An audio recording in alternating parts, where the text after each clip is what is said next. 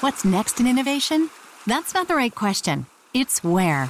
Puerto Rico is more than just a tropical paradise, it's an innovations paradise where startups and global players coexist in a vast and vibrant ecosystem where talent runs deep, highly skilled, and bilingual. Plus, Puerto Rico has the most competitive tax incentives in the U.S.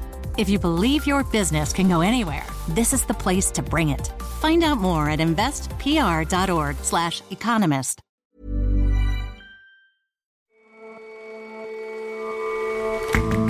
Hello and welcome to The Intelligence from The Economist. In London, I'm Jason Palmer.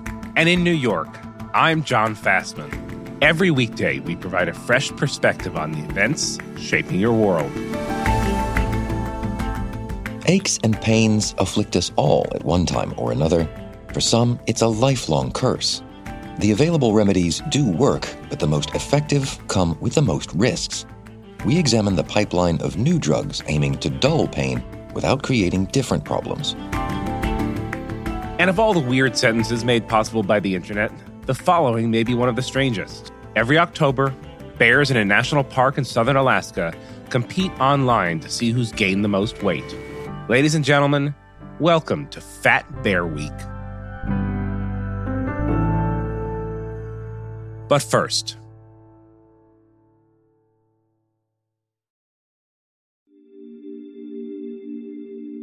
on Monday, an explosion tore through a cinema in eastern Congo. The homemade bomb wounded 10 people, including children and teenagers, marking yet another day of mourning in the city of Butembo. Une bombe artisanale a explosé ce mardi. On note un bilan de deux blessés. Last month, another blast in the same city wounded two Congolese intelligence agents. Violence in the broader region is intensifying. Some 5.5 million people in the Democratic Republic of Congo have been forced from their homes, a number second only to Syria. But international attention has been elsewhere, making the war in the DRC perhaps the world's most neglected major conflict. Eastern Congo has been on fire on and off for three decades. John McDermott is The Economist's Africa correspondent. The 1990s and 2000s, you have just incredible war in Eastern Congo. And then in 2003, when that war ends, there isn't really permanent peace. John, I wonder if I could ask you to zoom out for a bit and, and, and just give us the view from 30,000 feet. Why is this region so violent? The bloodshed has incredibly deep historical roots. But let's just start in the 1990s. That was when the dictatorship of Joseph Mobutu was disintegrating. And what hold the government in Kinshasa had on the East was weakening at a rapid pace. Then, added to that, you have the turmoil in the neighboring country of Rwanda, the genocide of 1994, and subsequent reprisals caused conflict there to spread ripples of violence into the east of Congo. A few years later, Rwandan backed rebels ultimately decided to topple Mobutu. And then between 1998 and 2003, you have what's come to be known as the Second Congo War, in which perhaps 5 million people died. And at least eight other African countries and multiple militia groups are essentially competing for the carcass that was left by the previous violence. So today, what you have is perhaps 120 different militia groups that are competing over land, resources, and protection in an ultimately anarchic situation where there's no authority of the state. And is anything being done about this? Last year, Congo's president, Felix Tshisekedi, said he was finally going to do something about it. He declared martial law in the two worst affected provinces. Those are North Kivu and Ituri. And that meant replacing the politicians with suits with generals wearing uniforms. Now, the soldiers claim that this has brought some peace and security to the region. And has it? Well, I was keen to find out for myself. So a few weeks ago, I flew to Eastern Congo. I went to various places, including Bunia, the Ituri's capital. And from there, I took a trip with the Congolese military to Arumu, which is a small town 60 kilometers away. When I got to Arumu, I was told by local officials as well as the soldiers that this place had previously been besieged by militia but was now safe. So dozens of armed guys with sunglasses and AK 47s dismounted. I got out of my 4x4 and we all proceeded to walk through the town. And this was supposed to show just how safe the town was. But it all felt a bit staged, kind of half Potemkin, half pantomime to me. So what I did was sneak off from this procession and went to speak to some locals. She says uh, up to now they're still fighting against uh, government troops. The conversations we had hinted at a more nuanced story than the one the army was telling. Kivu Security Tracker, which is a conflict monitoring organization, it found that there were more attacks by various armed groups in the East in 2021 than at any time since they began monitoring in 2017. So, despite what the military is saying, there is very little evidence to suggest that Eastern Congo is getting any safer. Earlier, you mentioned 120 militias. Who are they and what do they want? Let's just focus perhaps three of the most deadly. One is called the Cooperative for the Development of Congo, which everyone calls CODECO. Now, it may sound like a charity or an agricultural cooperative, but in fact is a murderous militia with cult like rituals that the UN has accused of committing crimes against humanity. I won't go into some of the awful atrocities, but many include rape, beheadings, dismemberments, a real gratuitous violence. CODECO is mostly from a particular ethnicity, the Lendu group, and it is ultimately fighting for control of land or other resources. So if the first group is CODECO, the second is arguably the most high profile, which is M23. Now, this group had been dormant since 2013, but in November it re-emerged and has since killed civilians, it's attacked army bases and captured towns. And in June, it seemed to be poised to march on Goma, which is the main city in the east. But the most murderous group is the Allied Democratic Forces, which is called the ADF. And what makes the ADF so troubling? ADF has broader jihadist links which worry the Americans. In 2021, the United States designated the ADF an affiliate of Islamic State. To try and understand a bit more about the group and its impact, I flew into Beni in North Kivu and took a drive with Emmanuel de Merode, who's the director of Virunga National Park. So, where, where are we entering now? So this is um, the what we call the economic park. Around five million people live within a day's walk of the park, which is roughly two and a half times the size of Yosemite. It's one of the most dangerous national parks in Africa, and that is primarily because it contains a lot of resources which are able to bankroll these militia groups. The key here is cocoa, coffee, palm oil. Those are the key resources that draw militias in. What happens is very simple, really. The, the militias take over agricultural land, um, they use forced labor, they intimidate the population through these atrocities, and they acquire, often free, they steal those agricultural resources that are very high value. The day before I visited, there were five people killed in the nearby village of Balungo, where women and children had also been abducted by the jihadis. And that is just part of daily life for the people in the region. Is the government doing enough to stop these armed groups? It's not doing remotely enough. The very least that Congo's government could be doing is to have some semblance of a strategy. And so far, it has been incredibly ad hoc and overly reliant on the military to solve the problem even though the military is part of the problem. We know that the FARDC, as Congo's army is known, has killed plenty of people in its own right. It's a lawless organization that runs vast patronage and corruption networks. And as long as that security force remains unreformed, it's not going to be able to stop the anarchy that fuels these groups. Now, one thing that Felix Tshisekedi has done, which deserves some credit, is that he has sought help from the wider East African region, in particular Kenya, to try and bring some stability to the region. But we know from Eastern Congo's long and turbulent history that outsiders often meddle in the region, making things worse, and even those with pure intentions, such as the UN, which has this vast peacekeeping force, are unable to do anything sustainably to improve the situation so long as the Congolese army itself remains so abject and so corrupt. And so, John, based on your research and, and, and based on your time on the ground, what do you think needs to happen? Ultimately, the Congolese elites who are holed up in Kinshasa, more than a thousand miles away, at the very least, have to show that they care about what is going on within their own borders. And they have to have a basic plan that involves reforming the security services, bringing in neighboring countries in a transparent way, and trying to increase the legitimacy of the state presence in that part of the country.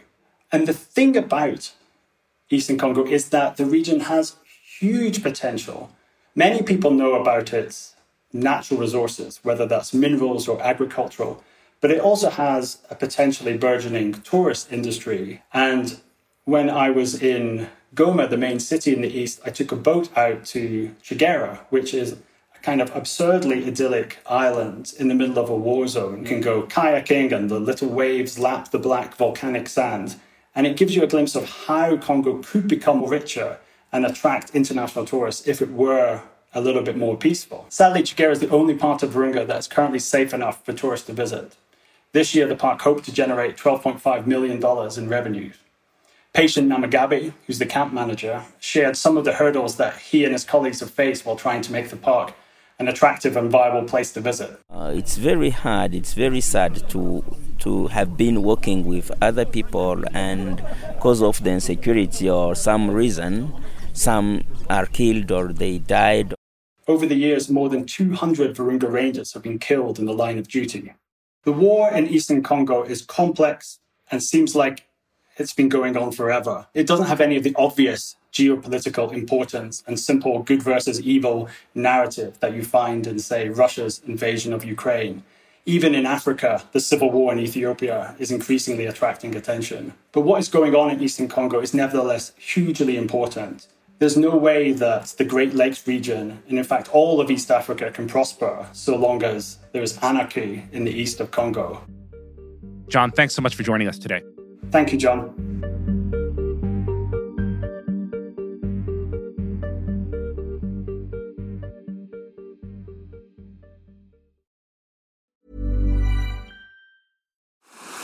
What's next in innovation? That's not the right question. It's where. Puerto Rico is more than just a tropical paradise, it's an innovations paradise where startups and global players coexist in a vast and vibrant ecosystem where talent runs deep, highly skilled, and bilingual. Plus, Puerto Rico has the most competitive tax incentives in the U.S. If you believe your business can go anywhere, this is the place to bring it. Find out more at investpr.org/economist.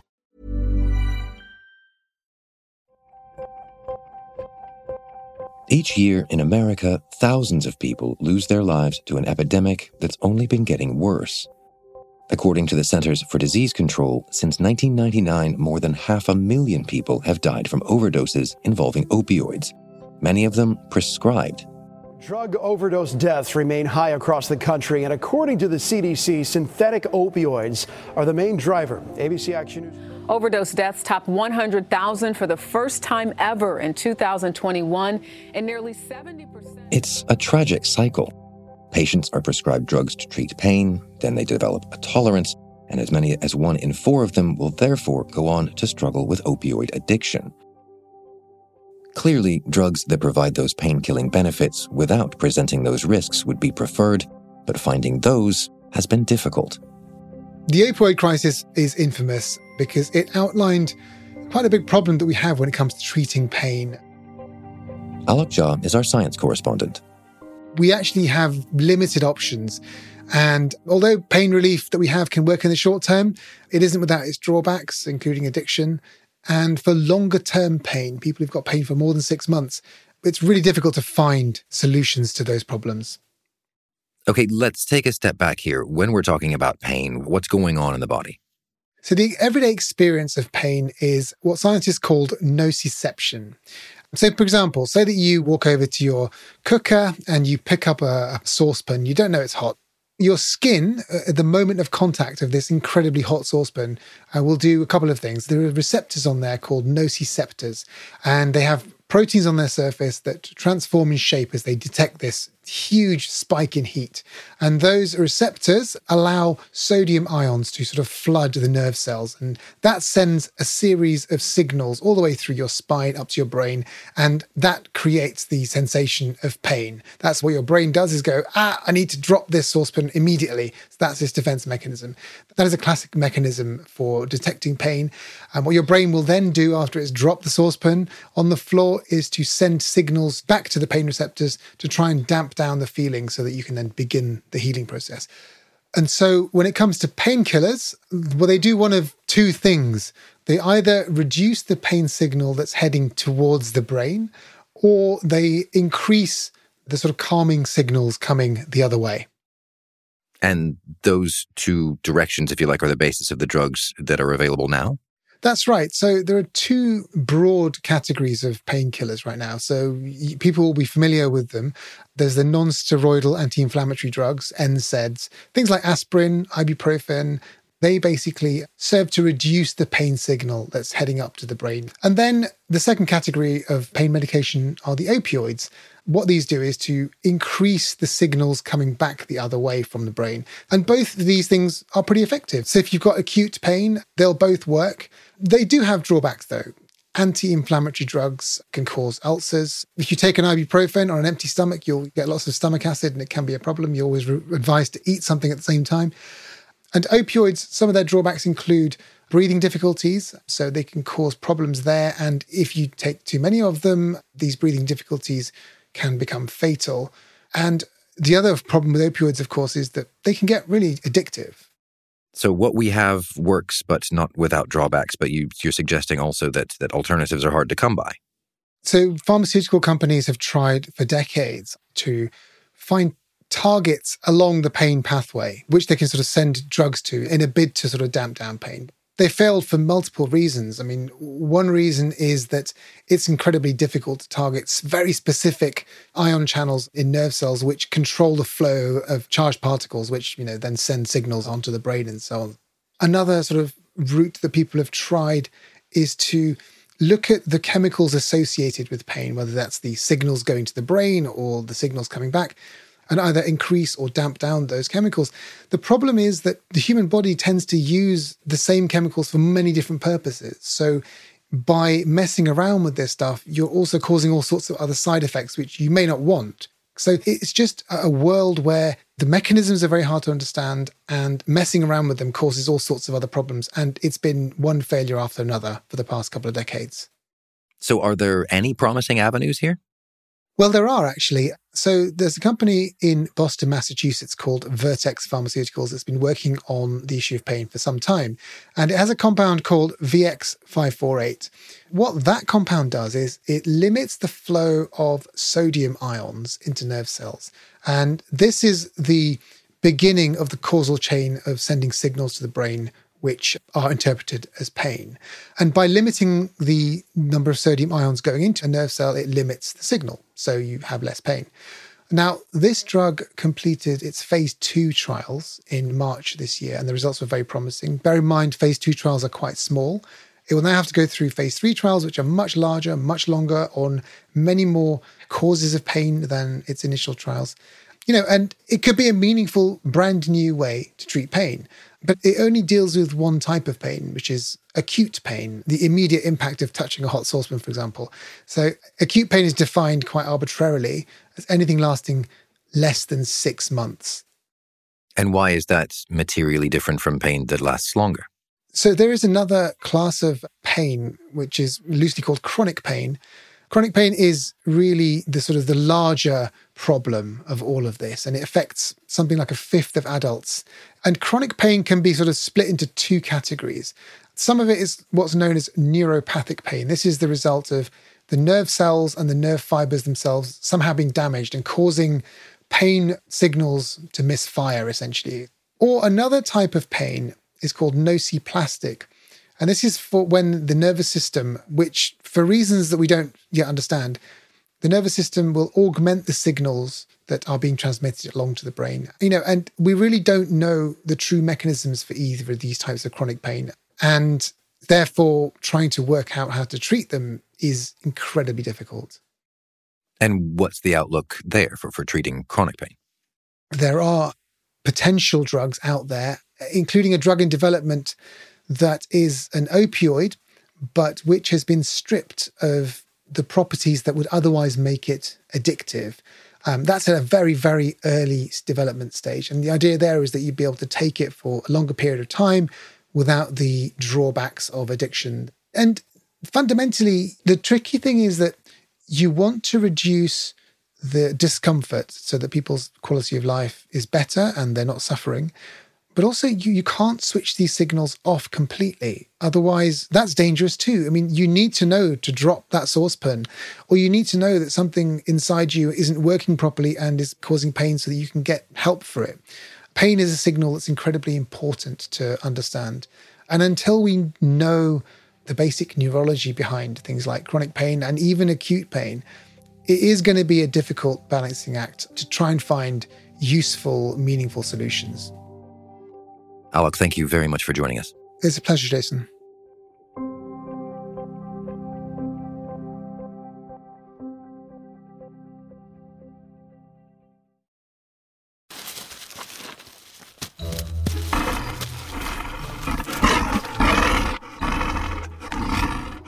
Bears, especially brown bears, have enormous appetites. To make it through their impressively long winter slumber, they first need to store up a huge amount of energy. Energy that comes in the form of fat they've built up through the summer and fall from eating salmon, berries, and really anything they can get their enormous claws on. In the process, these bears can get absolutely rotund. And now, every October, a national park in America has a contest where the public can vote for their favorite fat bear. And it's called Fat Bear Week. So, Fat Bear Week is a week long contest that takes place every year. Erin Braun is the Economist West Coast correspondent.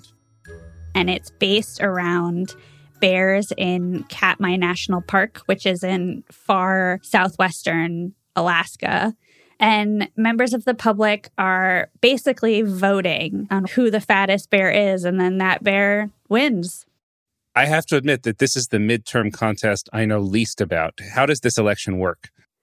It honestly is kind of like a campaign. If you look on one of the many Facebook groups devoted to Fat Bear Week, there are super fans campaigning for their favorite bear, making memes, making little videos. But this year, Fat Bear Week starts on October 5th and it will run until the 11th. It's a single elimination bracket where fans will vote in head to head matchups and bears will be eliminated as the tournament goes on. And there's actually the website you can go to. It's just fatbearweek.org and you can see the before and after pictures and read a little bit about the history of each bear. There's no prize for actually guessing which bear is the fattest. They don't weigh them, it's completely subjective. It's kind of more of a popularity contest where different people are voting on which bear they thought gained the most weight, which bear they think is the fattest. Some people just vote based on personality or which bear they think is the cutest. So, fatness in this case is really in the eye of the beholder. And it's kind of gone viral the last couple of years. When was the first one? How did all of this begin? It started in 2014. A couple of park rangers at Katmai decided to throw up a couple of photos of the bears on Facebook and let the public vote on which one they thought was the fattest. And they called this Fat Bear Tuesday, which I love. And one of the rangers who started it at the time, Mike Fitz, told me that he saw engagement on social media like they had never seen for the national park. And so they brought it back year after year and it morphed into a full week of festivities. And it has really grown. I mean, that first year, they got something like 1,700 votes total. And last year, they got 800,000, and they're hoping it'll be over a million this year. And I talked to another former ranger, Sarah Woolman, who now is the official artist of Fat Bear Week. And she says that that success was super unexpected and caught them all by surprise. When it first started to really take off, like we were not prepared. we didn't expect that at all. So it's really, really wild to see it get like not just the national, but like international following. Like, this is crazy. and some people really get into it. When I was reporting this story, I talked to fans from all over the US and even Australia. People have office bracket pools where they work, and they are devoted to these live webcams of the bears in the national park. They watch them constantly. They have potluck parties. One woman I talked to changed her license plate recently to love Otis, and Otis is a four time champion of Fat Bear Week. So, why do you think this contest has gone viral? The contest is just, it's a lot of fun. It's really joyful. And it's also crazy when you look at the before and after pictures of the bears, just how much work they put in over the summer. Like, they emerge from their dens in the spring and they're kind of scrawny looking. And then the after pictures in the fall, they're just these like rotund, roly poly creatures that you can tell they've been feasting on a diet of salmon the entire summer. And as Sarah, the former park ranger, points out, it has this really good news story element to it that seems vanishingly rare. Fat Bear Week is it's like a little bit of an escape, and it's also a little bit of like positive news. These bears are massive, but they're that way because the ecosystem is so healthy there, and that's not a story you hear about every day. It sounds like a lot of fun, but is there a purpose to it beyond just looking at pictures of fat bears? There is, yes. I think for a lot of people, the purpose is just looking at Fat Bears, but there's kind of two larger purposes to Fat Bear Week. The first is that it sort of democratizes access to one of America's more remote national parks. A lot of national parks are really hard to get to and sometimes really expensive to get to. And so it's only a select few people who can experience them. So, this is a way to bring Alaska to the people and therefore increase the number of people that care about these bears and care about their ecosystems. And the reason that these bears in Katmai are so fat is because they benefit from one of the healthiest salmon runs in the world. If you go further south in the Pacific Northwest, a lot of salmon ecosystems have been hurt by overfishing or dam construction or warming waters because of climate change. And in Brooks River, where a lot of these bears like to fish, it has been shielded from these threats because of the protection of the national park. And thanks to these bear cams and the kind of excitement around Fat Bear Week, you can have a little piece of that at home on your computer screen or your phone screen. And I think it really has helped bring the national park to people in a way that before social media and the internet really wasn't possible. And that in turn raises awareness for conservation. So you mentioned people can follow along on a webcam at home. If our listeners want to weigh in on Fat Bear Week, where should they go? There's a couple of different places, but the easiest thing to do is just go to fatbearweek.org and you'll be able to see a bracket and biographies of the bears and links to the webcams in case you want to vote on your favorite fat bear. All right. Erin, always great to talk to you. Thanks so much for joining us today. Thanks, John.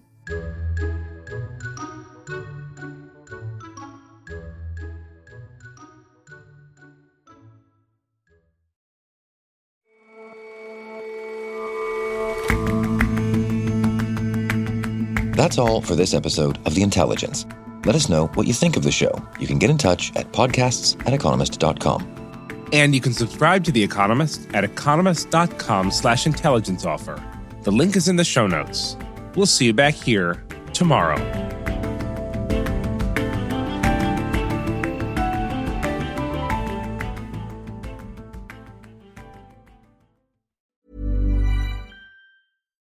When we're on a budget, we still deserve nice things. Quince is a place to scoop up stunning high-end goods for 50 to 80% less than similar brands. They have buttery soft cashmere sweaters starting at $50, luxurious Italian leather bags, and so much more. Plus, Quince only works with factories that use safe, ethical, and responsible manufacturing. Get the high-end goods you'll love without the high price tag with Quince.